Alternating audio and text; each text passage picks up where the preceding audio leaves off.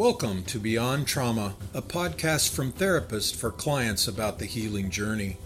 We hope this will be a resource of encouragement, comfort, insight, and understanding for you along this courageous process. Welcome to Beyond Trauma Podcast, a guide for your healing journey. Today we are here to do our second episode. Uh, we're going to be talking about um, I think I need therapy and what it's like to go to therapy. And so we're here with uh, three of our, our hosts. Uh, I'm Bridger. And if you guys want to introduce yourselves? Yeah, I'm Melissa. And I'm Jen.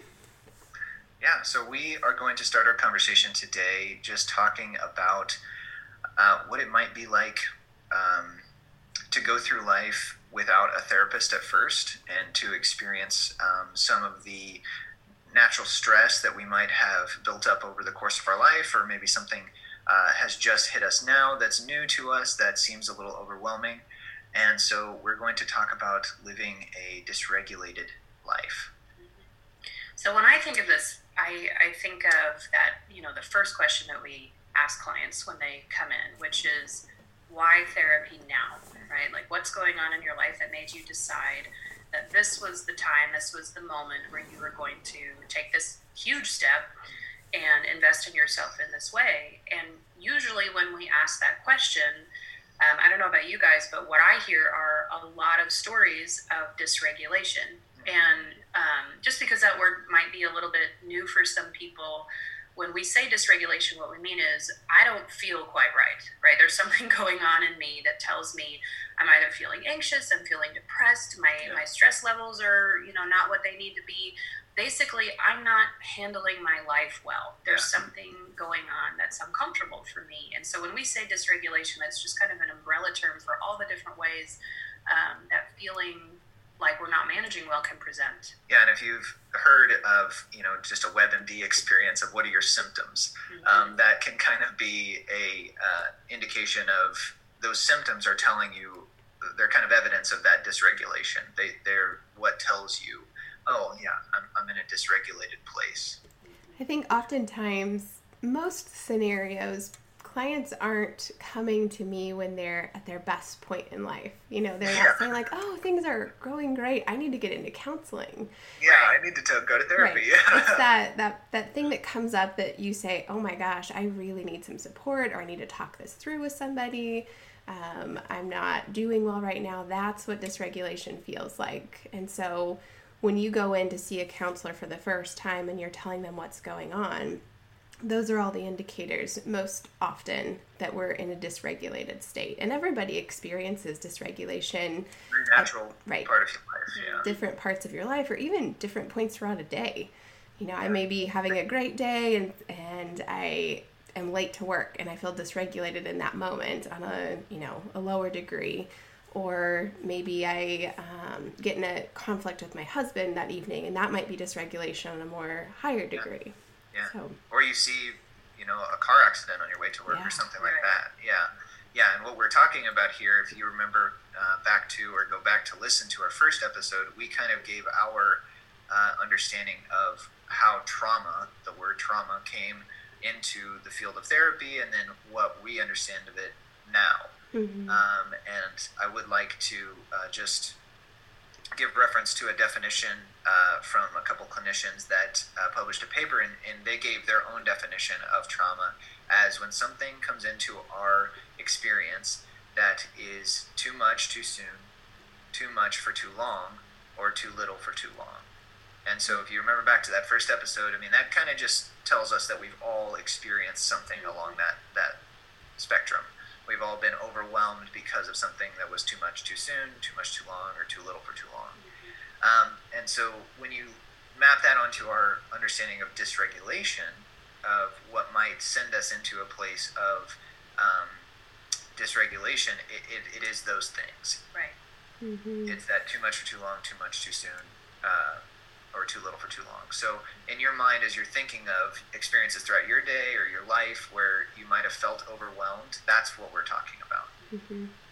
Well, I think an important question here is how do we as we're listening to that definition of trauma and determining is therapy something that I need, that it could be helpful. I think last episode we said everyone could benefit from it, but we are really making that decision of am I dysregulated enough that I need this? What does dysregulation look like when we can recognize, okay, I am experiencing the effects, the negative effects of my trauma? And I think there's so many you know symptoms that we could talk about here but some really common ones might be helpful to lay out there do you guys have any examples of states that you might see clients in there saying okay this is the point where we could really step in and help yes i think some of the like the common ones that i hear are people are just anxious all the time and i don't understand why. And to me that says i you know they have been in a state of dysregulation and they're struggling to figure out how to get back to a regulated state or maybe they don't experience regulation hardly at all. They don't experience a sense of peace and calm and safety um, in their life, maybe anywhere. And at some point, it starts to become obvious that oh, this is a problem, Yeah. right? Like I'm I'm not meant to exist this way.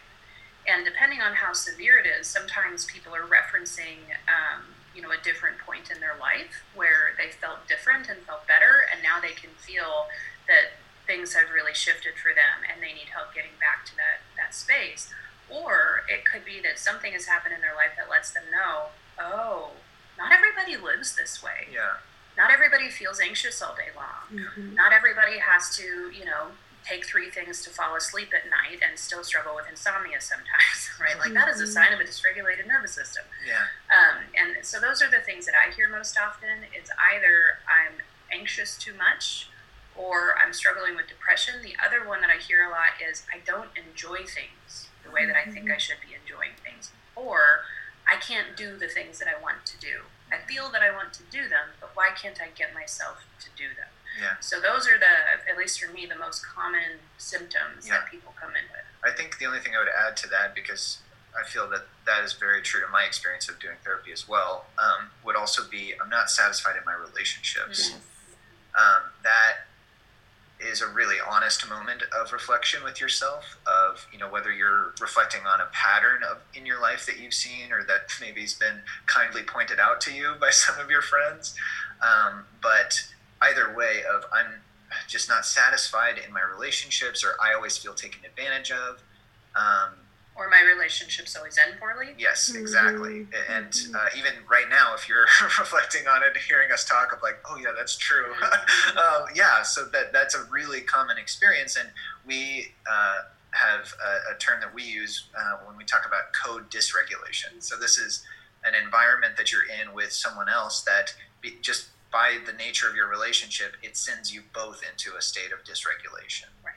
Um, that would be the only thing that I would add to Melissa's list. I think that uh, across those experiences, I mean, it's very understandable that you're going to be dysregulated on the other side of those. Yeah, I would add in there as well. Melissa, you kind of mentioned not being able to do something that you think you should or want to. The opposite of doing something that you feel like you shouldn't be doing or don't want to. So you find yourself getting lost in hours and hours of social media or Netflix or spending too much money. Yeah, drink having a few too many drinks or picking up a substance, engaging in a behavior pattern something that kind of goes against maybe your values or your comfort level or your intentions for your life, and um, you're picking up something new to try to manage that dysregulation. Yeah, so if we're thinking about um, our clients who are coming in with those um, those experiences and uh, they're they're making the step towards help, what I want us to talk a little bit about what's there to meet them in, in the therapy room. What what do clinicians get trained in, you know, so that they can meet people in those experiences of dysregulation?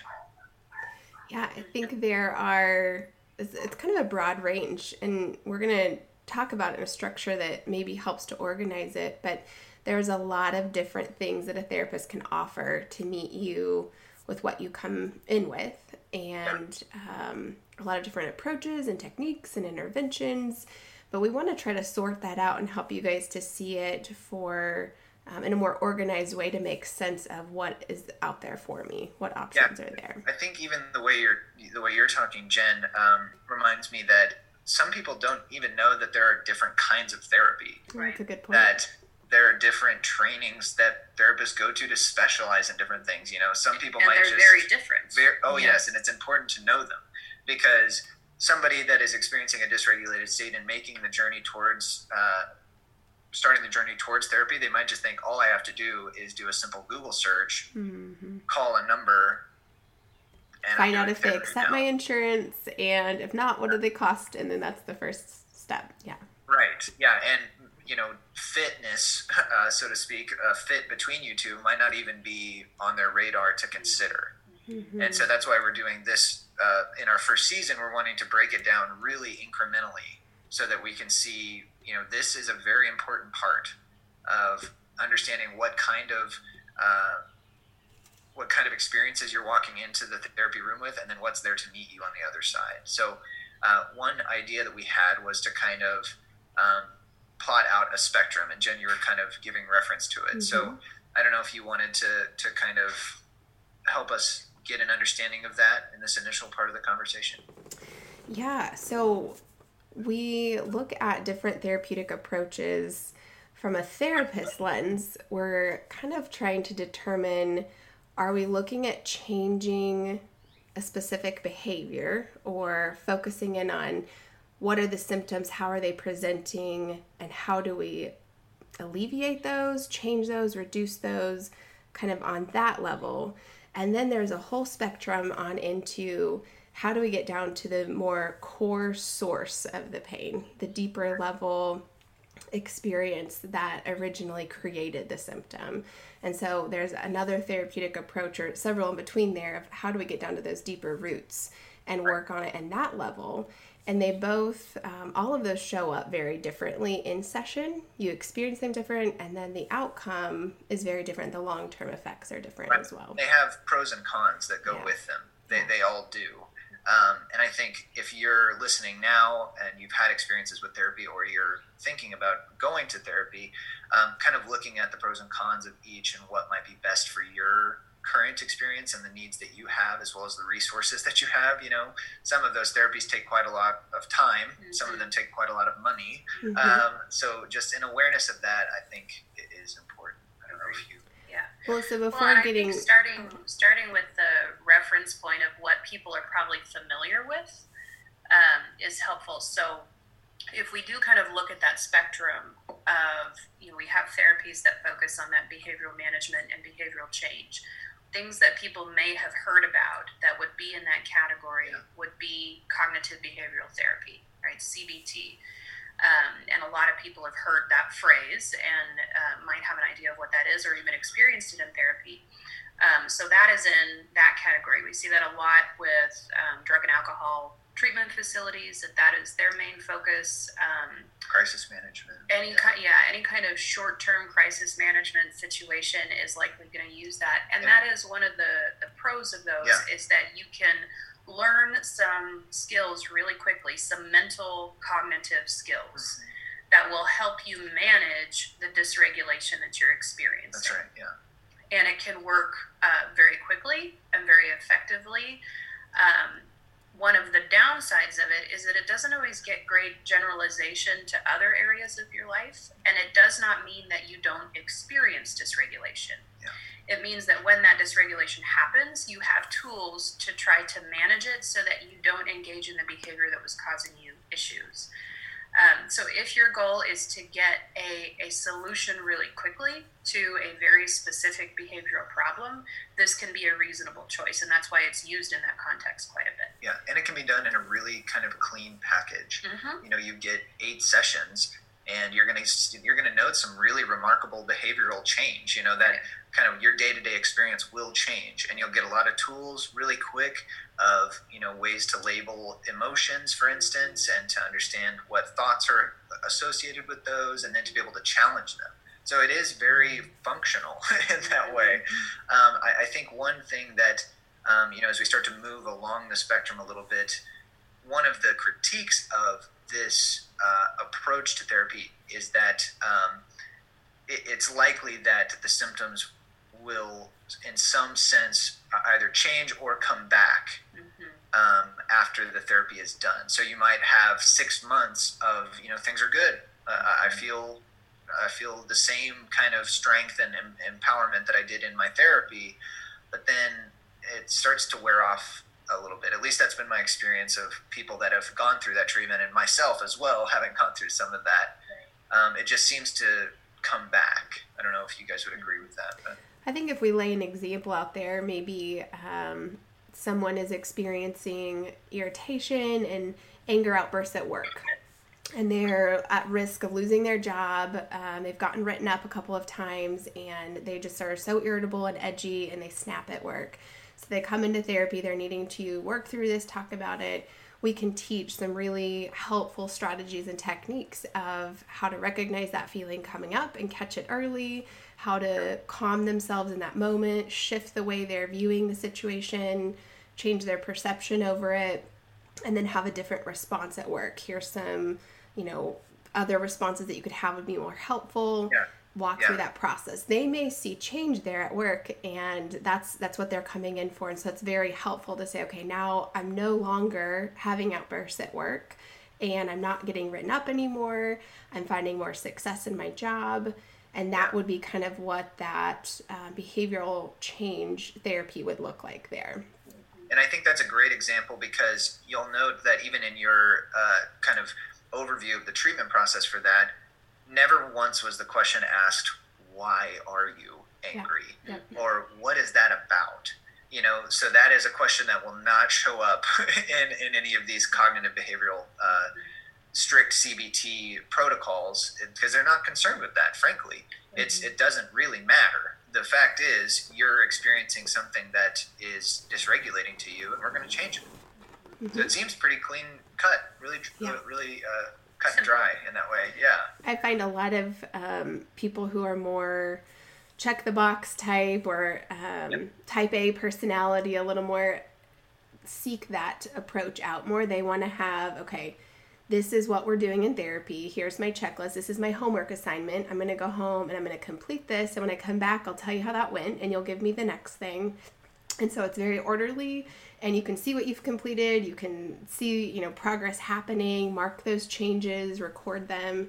That feels very familiar and comfortable. And sometimes, if, if you're a person like that listening to this, that might be very desirable to you to think, okay, that's what I need. Um, and that's something that's more, as we get into the other um, levels or different types of therapy, those might feel less comfortable, but just encouraging everyone to keep an open mind to knowing sometimes what's most comfortable for us isn't always going to get to the bottom and, and see the results that we're wanting to see. So, um, our personalities may lend more to one type, excuse me, than another, but just kind of keeping an open mind to that.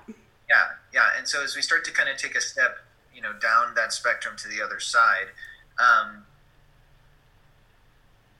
one of the differences that will be felt in in therapy. You know, once you've made that commitment to a therapist and you're starting to feel that um, that change, one thing that is going to come up is um, perhaps not so interested just on the behavior. So not just on what you know, what are your thoughts, what are your feelings, and then how do you work with those, and let's change how you work with them. But you'll start to feel the therapist start to ask questions about what's really going on. Where did this come from? Yeah. Have you experienced you it before? Yeah, exactly. Um, and so some of that learning is going to start to become a, a, topic in, in therapy. And the idea there being if we can get back to some of those foundational learnings, we can change it. And therefore, when you experience it out in the world after therapy, it's not going to be a problem to you. Mm-hmm. You're going to be able to just experience it as anybody else would. Well, and, and those kinds of therapies, they start to kind of move towards what we call trauma informed therapies. Mm. So you guys may run into that term, and that's something that we want to talk about just so you understand what that means if you hear people talking about it. Um, trauma informed therapy can apply to all different kinds of therapeutic models, right? And what it's indicating is that this therapy is factoring in that the reason why we're doing what we're doing today, the reason why we feel how we feel today, is because we experienced something in the past that taught us, both biologically and cognitively, to respond the way we do. In other words, all behaviors and all feelings and emotions make sense when seen through this, the lens of our experiences taught us to feel that way. Mm-hmm. And so, therapists, and regardless of what method they're using and what kind of therapy they're using, if they are factoring that in, they are attempting to be trauma informed. Um, and so if you run into that, that that's just kind of a helpful way for you to understand what they're saying to you and what that means. Mm-hmm. Yeah. You know. I when you were mentioning those questions that might come up in therapy that take us just from focused on the behavior, um, in, in looking at that spectrum a little bit deeper is when else when else in your life do you experience this? And we try to look from a little bit broader point. And then we start looking what's another time in the past where this has come up. And then we start looking at where did it where's the very earliest time? Like where did this start? When did your system get kind of programmed to respond in this way? When did it learn that to be the best type of response? And then you're still holding on to that. Yeah. and so each of those approaches just takes it one one level deeper um, and a little bit further back. Yeah, and so if you go, you know, sort of towards the other end of the spectrum from the cognitive side, you're going to get into experiential therapies. Mm-hmm. These therapies are, you know, whereas the cognitive models were concerned about the behavior, the the cognition, the emotion, whatever it might be, the experiential side is really focused on what's going on in the room between uh, or outside because there are those experiential therapies too but of what is going on between us right now mm-hmm. and what significance does that have for your experience of dysregulation those symptoms that brought you to therapy what are we going to uh, how is this going to change your experience of those so that is a very different type of therapy and exists not in those eight session uh, kind of treatment manuals um, it's it's much more uh, relational in that way. Mm-hmm. I think an analogy that um, I don't remember where I heard it, but I found it helpful is if you go to a doctor and you have some kind of injury, there are lots of different ways that they may instruct you and help you heal from that. And one option is that they give you a worksheet that says, "Here, do these exercises exercises at home by yourself." Right? Um, and it will strengthen this area of your body, and eventually your symptoms will go away. So that approach, here, take this worksheet and go do it on your own. That's more of that CBT kind of experience. Yeah. We're going to tell you what you should be doing, and go and do this, and it will help shift whatever's going on in your body. Yeah, worksheets are a really common yes. component yeah. of therapy. Yeah, yeah. Um, and the experiential therapies, it's much more like going to physical therapy where there's someone sitting there right with you and helping you do the exercises and observing to you what's going on in your body in that very moment. Yes. Right. So when you lay down on the floor and you're trying to do the bridge and you're shaky on this side and you're wobbly on that side, they're able to hold you steady and say, what, what does this feel like in your body right now? Right. And, and help you really shape that experience so that you learn, oh, this is what it's supposed to feel like. Yeah. And, and make tiny little adjustments and really be in that moment with you. Mm-hmm. That is much more what you're going to experience when you have experiential therapies. Your therapist is going to be uh, lovingly up in your business about what are you feeling right now, yeah. right? In fact, that's one really common question that we, that we literally ask over and over. It's like right, right now. Yeah, My body's really liking this. I can feel it in my gut. yeah. You guys are Yeah. Um, this is how a lot of us practice. Yeah. We do the others as well because they are effective in yes. their place. And important. yeah. Yeah. But my body is. Yeah. yeah. Uh, and, and, and truthfully, as a therapist, this is a lot of fun. Oh. Right, like it's you know being being in those moments with people and so getting beautiful. to have that kind of connection and experience and do that deep down work and that you know subtle work um, is really great for us. Um, and also on the receiving end, I think all of us have been on the receiving end of the whole spectrum of therapies mm-hmm. because we really mean it when we say everybody needs it, and maybe therapists especially. yes. Um, and so when, when you're in that experiential moment with your therapist, you're you're thinking about the past and reflecting on it, and you're thinking about how it's going to be applied in the future. But there's a lot of focus on what's happening in this very second, yes. right here, right now. What's your body feeling? What emotions are coming up? How's your nervous system doing? How are you experiencing me as a therapist? Yeah. That relationship is so important. Um, so it, it feels very different yeah. than that other end of the spectrum where somebody's going to walk you through some exercises and worksheets yeah. and then send, send you out to do that on your own. And then you come back and reflect together. Yeah. But mostly in those uh, cognitive methods, you're having a very like brain to brain conversation That's a good way about how it. it's going in other spaces. Mm-hmm. And experiential is very body to body and heart to heart. Um, yeah. and very focused on what's happening in the moment. Yeah, and that's how we kind of understand them. So if you, you know, remember to the beginning of the podcast, we talked about those dysregulating experiences. Well, the experiential types of therapy are bridging into what we are calling co-regulation. So they are focused on essentially being present in the experience of those dysregulating moments and just kind of bobbing and weaving with them together. So it's almost like the, the therapist and the client are connected, and it's the, the ability that uh, is made possible because of that relationship.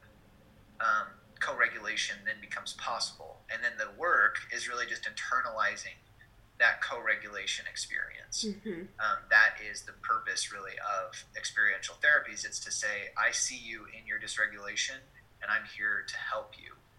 Not figure that out outside of therapy and come in here and we'll talk about it, but it's I'm here with you in those experiences, and it's more than okay to be dysregulated, but we're going to show you that it doesn't have to always be that way.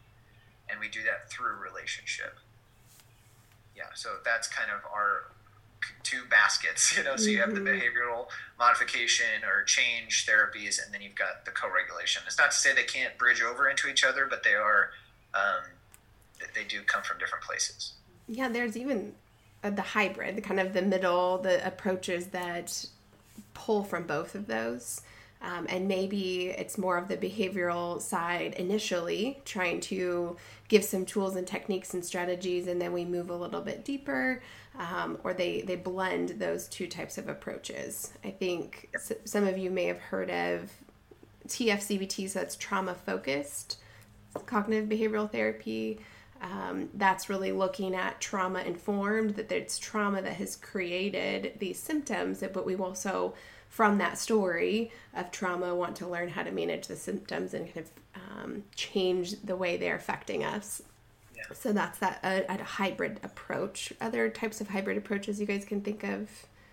Mm-hmm. Well, so um, a thing that's really common in, in treatment facilities is that you have like a group processing experience and there is some immediacy to that where, where you're reflecting on how does it feel to be in this group setting? How does it feel to interact with people in this way and so that's bringing in some of these concepts to help people reflect on their, their body, their present moment experiences, how they're relating to each other.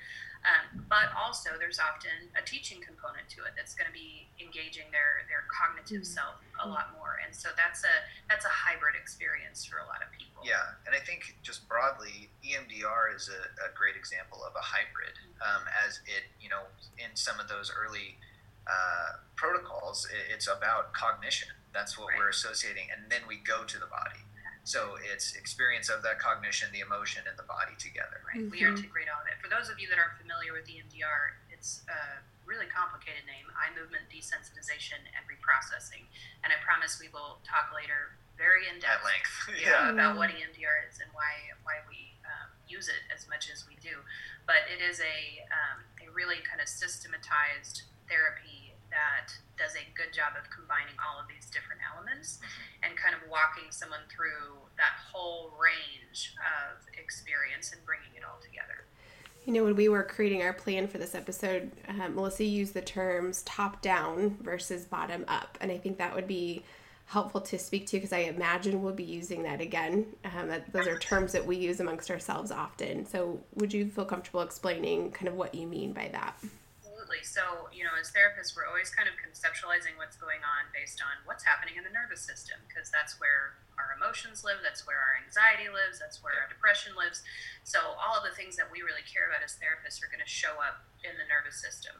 So, if you imagine your nervous system, right, your brain, your spinal column, your spinal cord, um, and then all the way out into the nerves and the whole of your body um, top down means that we're focused first on the front part of your brain that's right behind your forehead, and there lives your prefrontal cortex. And that's where you do all of your logical thinking, your decision making, um, when you're having a intellectual conversation with somebody you're right there right behind your forehead. And that was the last part of our brain to evolve okay? It's incredibly um, helpful for executive functioning and it's super important to us as humans yes. but it's also the slowest part of us right? It takes us the most time to have those kinds of uh, cognitive experiences so, what that means from a therapy perspective is that there's all this stuff happening in the lower parts of our nervous system that are lightning speed. Okay. And we, we sometimes struggle to have awareness of what those yeah. things are and how important they are. And our prefrontal co- cortex is always trying to make sense of all of that stimuli going on. And sometimes it does a really great job. Other times it gets it really wrong. Yeah.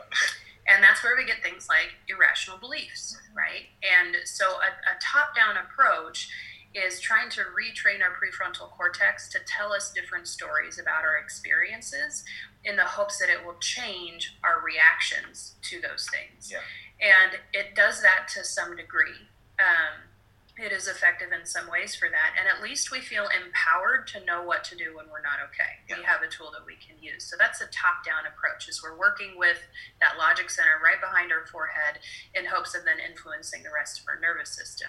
Yeah. The bottom up approach. Bridger, do you want to talk about the bottom well, yeah, and I would like to give a uh, an analogy to kind of help this communication uh, grid that we just laid out because when Melissa said that there are thousands of uh, you know uh, experiences going on below our consciousness i mean that is a vast understatement. There are mm, in any moment there's millions of interactions going on that the way your brain is wired it actually keeps it in the background. It says it kind of filters it out if you if you can make sense of it that way. It just says like this is stuff that you don't really need to pay attention to.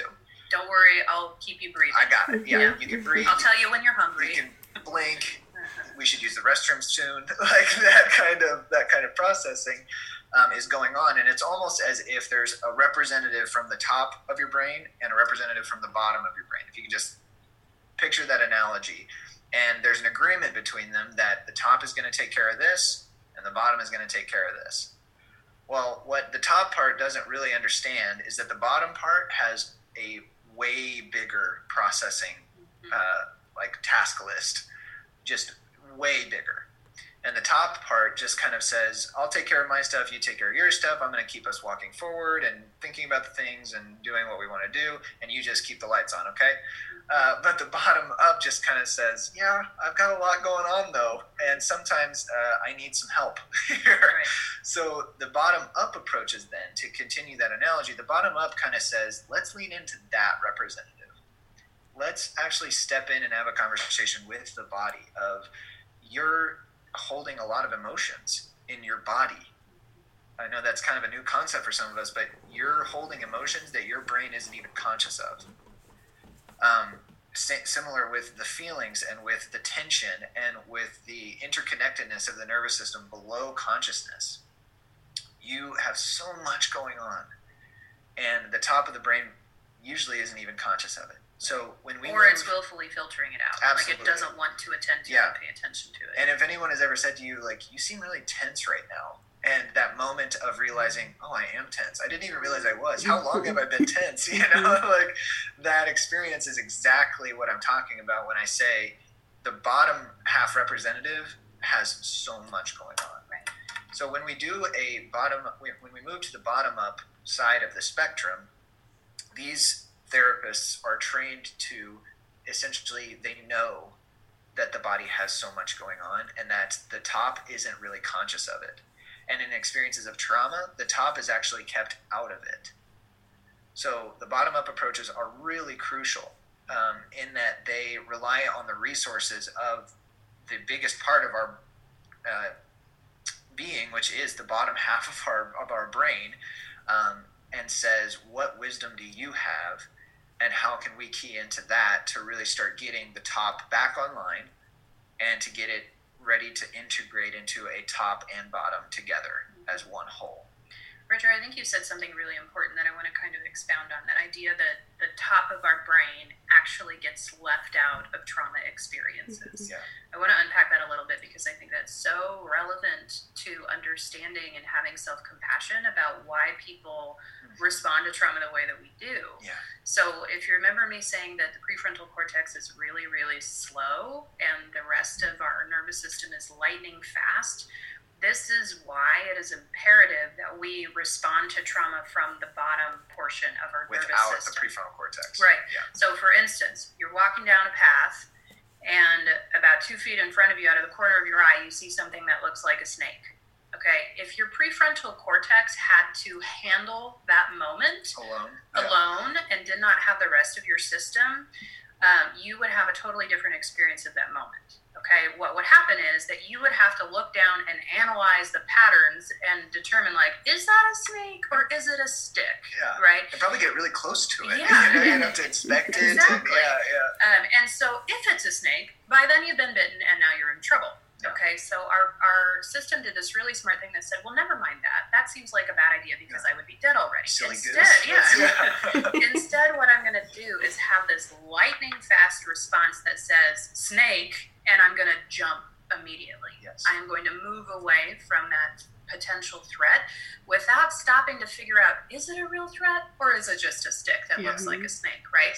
And so we've all had this moment where, like, you jump, you, your startle response moves your body away from that potential threat for you without you ever having a thought about it. It is automatic, thank goodness, yes. right?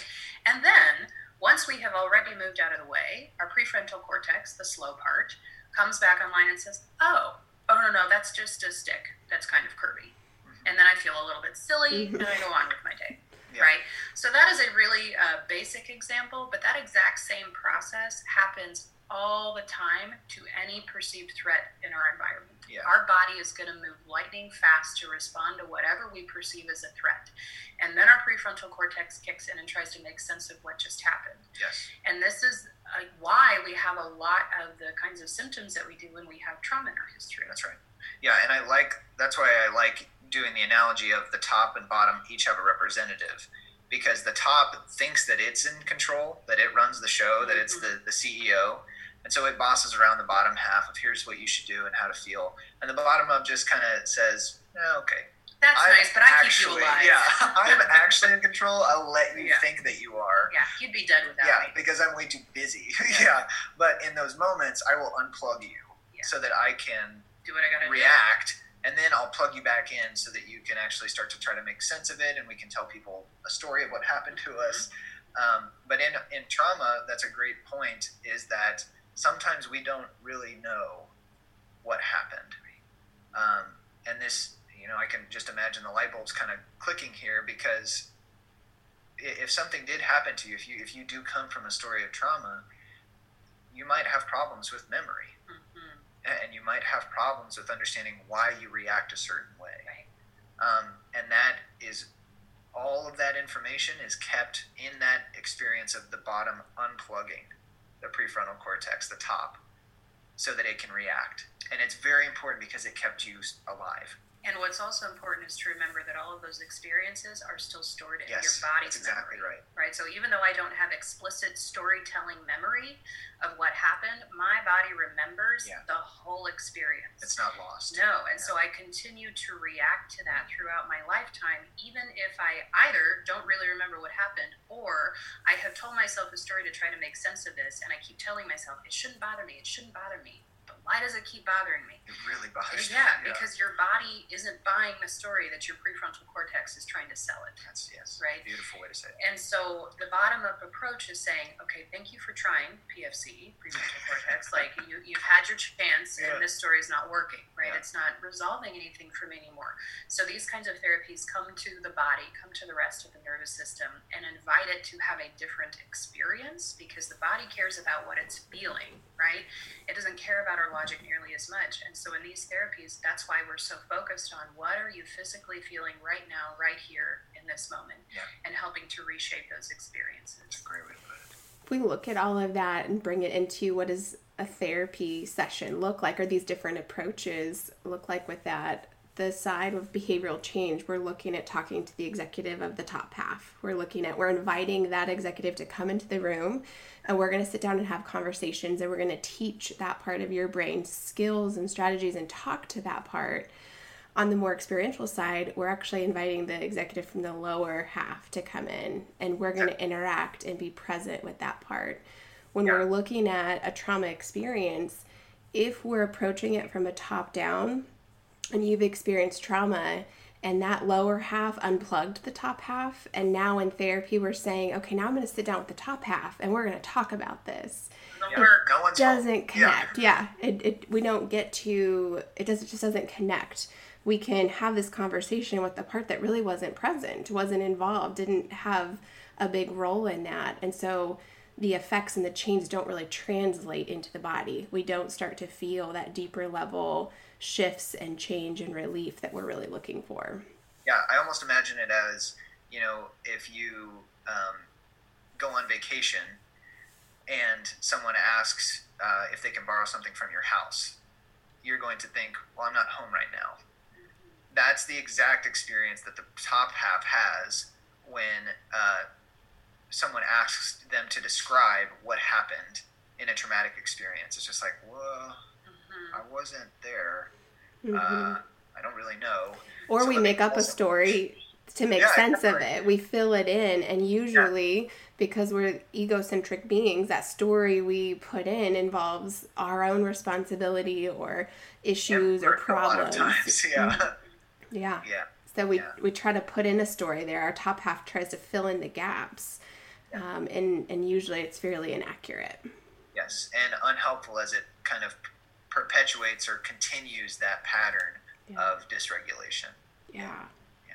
I think um, one point to make, sort of in conclusion, is that we're not talking about either or here. You, you know, it's not about experiential or uh, behavioral.